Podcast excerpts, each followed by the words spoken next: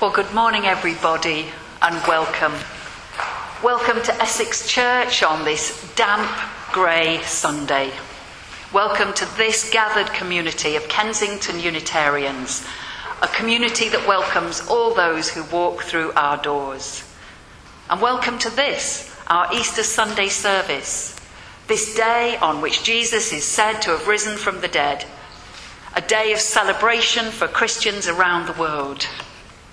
Now, as Unitarians, we are free to explore our own beliefs about the events of the Easter week narrative. And as human beings, we can all share in the hope and the promise that this time of year represents. We mark this day here by holding an Easter lunch for everyone after the service, so do join us for that. And if you're new to this place today or a visitor, there is a space towards the end of the service where you are invited, if you wish, to introduce yourselves. So let's now take a moment to create this as a holy time, a holy time and a holy place for us to share together this morning. We can do this by being present, present in this present moment aware of the world outside, but willing perhaps to let it go for a while. Aware of ourselves and the concerns of our everyday lives, yet willing to put them on one side so that we might perhaps be aware of something greater than ourselves. Whatever name we give to this, be it spirit, be it love, be it the divine, we can create this as a holy time and a holy place by being aware of ourselves and of one another and the common humanity that connects us.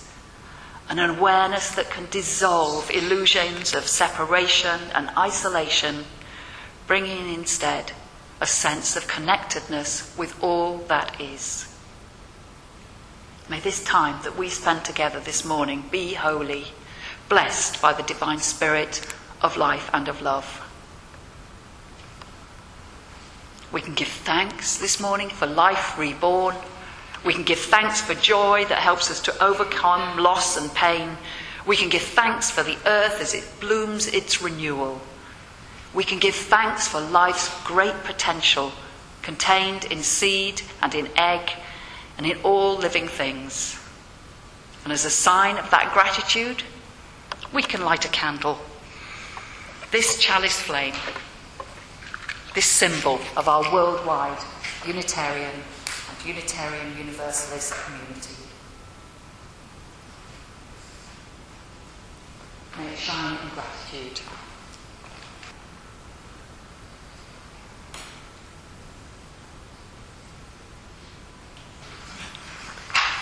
This is a reading entitled To Be Worthy of Our Suffering it comes from Viktor Frankl's Man's Search for Meaning, and it is written about his time in a concentration camp. Dostoevsky said once, There is only one thing that I dread, not to be worthy of my sufferings. These words frequently came to my mind after I became acquainted with those martyrs whose behavior in the concentration camp, whose suffering and death bore witness to the fact that the last inner freedom cannot be lost. It can be said that they were worthy of their sufferings. The way they bore their suffering was a genuine inner achievement. It is this spiritual freedom, which cannot be taken away, that makes life meaningful and purposeful. Do not think that these considerations are unworldly and too far removed from real life. It is true that only a few people are capable of reaching such high moral standards. Of the prisoners, only a few kept their full inner liberty and obtained those values which their suffering afforded. But even one such example is sufficient proof that man's inner strength may rise him above his outward fate. Such men are not only in concentration camps. Everywhere man is confronted with fate, with the chance of achieving something through his own suffering. Like the story of a young woman whose death I witnessed in a concentration camp, it is a simple story. There is little to tell, and it may sound as if I had invented it, but to me it seems like a poem. This young woman knew that she would die in the next few days, but when I talked to her, she was cheerful in spite of this knowledge.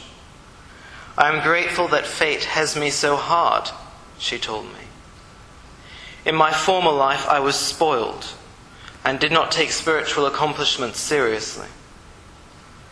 Pointing through the window of the hut, she said, This tree here is the only friend I have in my loneliness.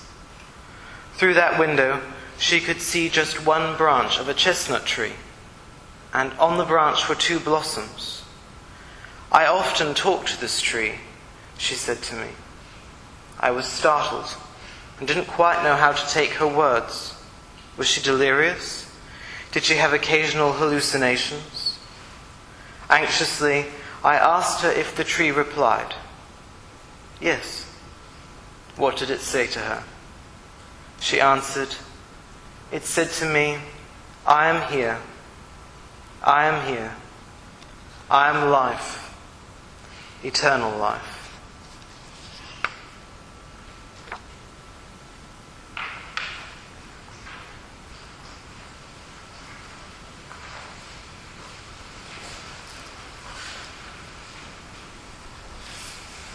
Thank you, Tristan. I invite you now to join in a time of prayer and reflection.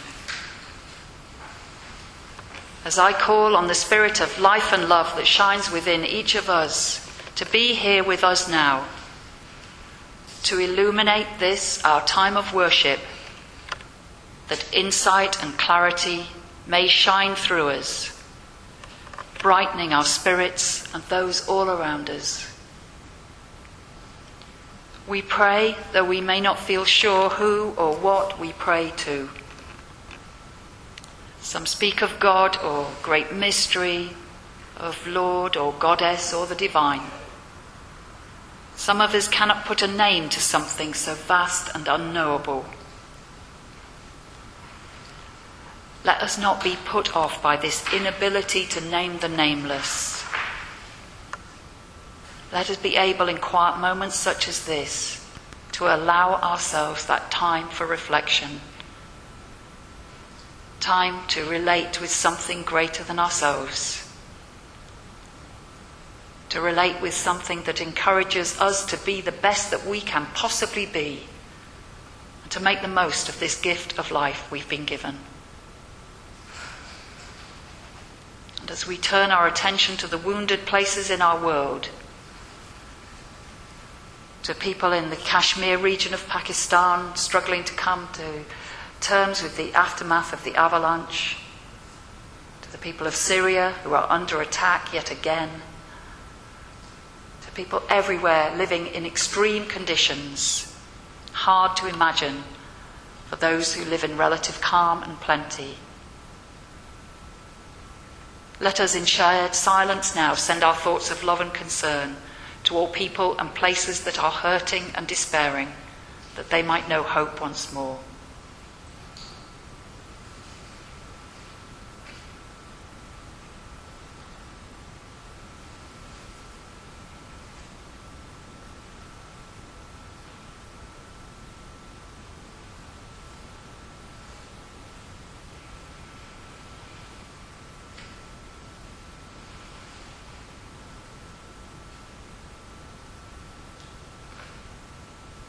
As all around us in the natural world, we see signs of new growth and renewal.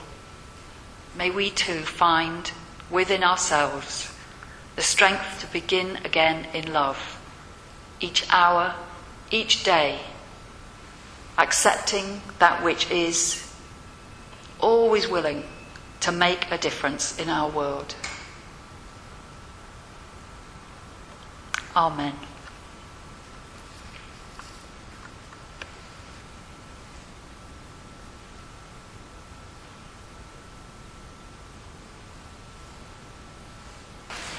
Any um, members and visitors here at Essex Church are, are welcome to take the uh, fortnightly copies of the Inquirer newspaper, our Unitarian and Free Christian newspaper that comes out, sometimes with a cover, colour cover.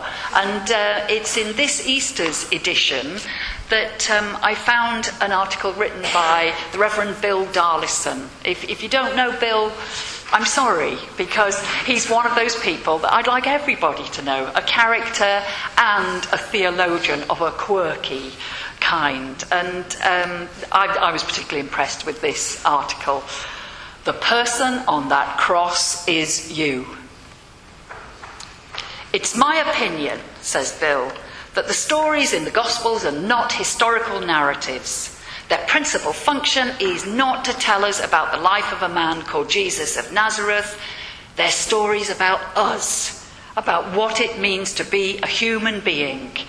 And this episode with the two thieves, which he's described earlier on, which looks like an afterthought, an almost pointless detail, is extraordinarily important. That the gospel writers thought it important is proved by the fact that it's one of the few stories which appear in all four gospels. The person on the cross is you. It is I. It is every man and every woman.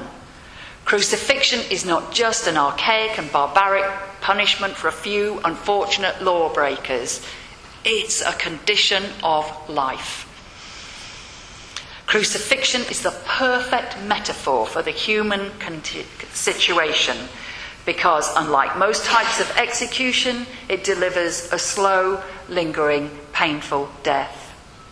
And what's more, it takes place for all of us on Golgotha, Calvary, the place of the skull, an image of life stripped down to its skeletal essentials. We are all poised on the pain of the cross of life. None escape all attempts to insulate ourselves from life's pains are fruitless. Even the rich and famous, even the super talented and super beautiful, even the spiritually advanced, such as ourselves, suffer the pains of loss, of vulnerability, of mortality. And just like Jesus, each of us is crucified between two thieves, one on the right and one on the left. The gospel text may not tell us their names, but it is clear about their position, and it specifies that they are thieves, not just any old criminals.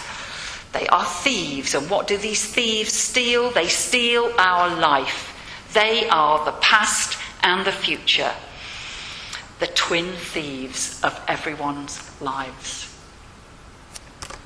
I'm leaving it there, so you'll be tempted to pick up a copy of the Inquirer. In fact, there won't even be enough to go round. I may have to do photocopies and find out more of how Bill explores that issue of how our lives are robbed by our pasts and by our futures.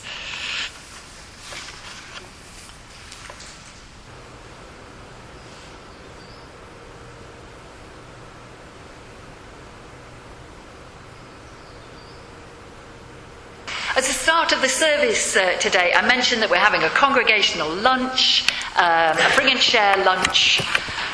There will be enough for everybody, although quite how balanced a diet it will represent, I'm not quite sure. You are all invited anyway, and it doesn't matter if you haven't brought anything, there's always enough to go around. Now, cooking is not my number one pastime, so I won't demonstrate the particular culinary skill from which this title comes. I saw it first on television a long time ago, and given that we have so many visitors from other lands today, I'm not sure if many of us will actually be able to remember Fanny Cradock. Any, any, oh yes, oh look, there's a few. Fanny.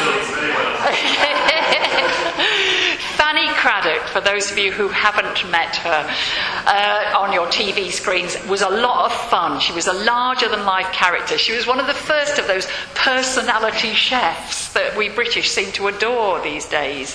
And she made a big impression on me when she would deftly break an egg on um, the side of a bowl with one hand and, and utter the immortal words take one egg. Do you find that certain images stay with you, though you're not sure why? I think words and sayings sometimes are like that too, aren't they? An old friend of mine would often say when life got tough, Sarah, you can't make an omelette with breaking without breaking a few eggs. I can almost hear her saying it now. It tells us in a graphic way that life is hard at times, pain is inevitable. The very act of living in this world has consequences that are generally unavoidable. Things get broken. People are wounded, life hurts. This same friend was delighted one year on a holiday in France to hear a French cook make the same comment. I should have asked you, Harold, to uh, read this one out. On ne fait pas d'omelette sans casser des œufs. Oui? oui? Whatever the language, these are universal messages, universal themes. And of course, it's one of the key themes of the Easter narrative. Life is tough. We humans suffer. Yet out of suffering and despair, new life can emerge. What a rich collection of themes there are to explore in those gospel accounts, all speaking of this human condition. Here are just a few of us for us to consider. Do they speak to you and, and your experiences, I wonder? What about that triumphal entry of Jesus into Jerusalem a week before his death? How many of us have experienced success in some way only for it to turn to failure before we quite realize it's happening? How often do we think all is going well only to realize subsequently we missed perhaps warning signs that there was trouble ahead? Or what about the role of Judas? caught up in a drama where he was given the role of baddie, essential to the plot, but destined to be cursed for all time as the one who betrayed his master and his friend. Not many people get to play that part, but in a smaller way, haven't most of us experienced times when we just cannot seem to do right? When life is pushing us into an unpleasant task that can't be avoided? And which of us can say, that we have never felt despair in our life. Jesus' lonely moments in the dark, in the Garden of Gethsemane, when his friends cannot even stay awake, and he weeps alone for what he knows is to come. This despair is part of our lives. It tells us that in our darkest moments, when we truly are alone, we are experiencing an emotion felt by others. Sometimes that simple sense of being on a path that others have walked may help ease that pain. And what is your reaction to Pontius Pilate and that cleft stick he finds himself in? Charged with keeping the peace in a lonely outpost of the Roman Empire, allegedly in charge of the whole show, yet forced by the crowd and the canny religious leaders to take an action that he rather would not ordering that Jesus be crucified and the criminal freed? Haven't many of us at times been forced by circumstances to do something we think is wrong, unable to find the courage to speak against the beliefs of the majority? Oh, and that symbolic washing of his hands. Could he have any understanding that the events of that Passover feast would resound through the centuries that he could never, never escape responsibility for what was to come. The Eastern narrative speaks much of human hopes and fears, strengths and weaknesses. Do you remember Jesus' prediction that before the cock crowed twice, he'd be betrayed? Not once, not twice, three times by his closest follower. Peter exclaims that such a thing could never be, and yet in the fear of the moment, he does just that denies that he's a friend of Jesus's, and slinks away from the courtyard. It's a rare person that's not let a friend down at times. A rare person who's always managed to stand up for what they know to be right, whatever the likely consequences. We're fortunate if we live lives where our loyalty is not tested unto death in this way. And Jesus, the man, wearing his crown of thorns, not wanting to die, feeling forsaken on the cross, wounded and in great pain, mocked and spat upon, uttering those words My Lord, why hast thou forsaken me? Why not? Why not? This is the despair. This is life. These are just a few of the great themes that Easter brings to our world. Themes expressed in art and literature and music, some of the foundation stones of our culture, the most important festival of the Christian year. We won't be able to shop in large supermarkets this afternoon because most of them will be shut in recognition of Easter's importance. I know this because I was in Marks and Spencer's when a shop assistant was asked why they would be shut by a bemused shopper. The assistant gave a brief explanation of Britain's complex laws on shop opening hours, and the shopper replied that it was a bit weird and that she didn't think they'd shut last year. But they were shut last year, and in many European countries that are just as secular as ours, all retail opportunities are removed on this day, all shops firmly shut. I hope, I hope that our culture doesn't lose its religious foundation stones. Because whatever our religious and spiritual beliefs, we need, I think, narratives that connect us to one another and to those themes of pain, despair, cruelty, betrayal, sacrifice and submission, love and rebirth. We cannot know what happened thousands of years ago in a dusty and turbulent outpost of the Roman Empire, but we can look at the history of the last 2,000 years and wonder at the powerful influence this event has had on us all and on the history of our world. As Unitarians, we're free to create Easter's meaning and significance for ourselves. Many of us find strength in more earth centered explorations of its message of death and rebirth. We find comfort, perhaps, in understanding that the early Christian church incorporated earlier pagan practices into its own celebrations, not least of which the eggs that we have there before us, that remind us of life's infinite potential of the life force that just cannot be kept down. Take one egg, and you have all the potential of creativity and growth and new life. Take one egg, and you know just how fragile and precious life is. That is both our gift and our responsibility. When we hear bird song all around us, when we see leaves appearing on the trees, flowers in the gardens, when we feel the increasing strength of the sun and notice the longer days, there's something universal in that word of praise. Alleluia. Thank goodness.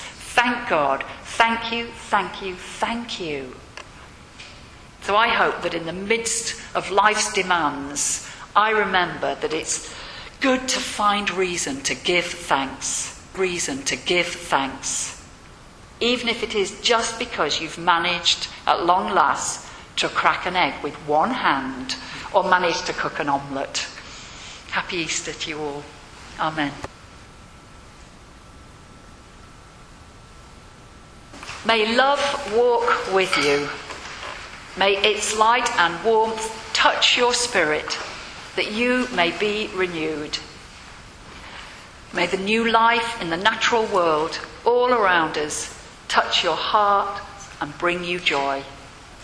And so let us go well. Blessed be. Amen.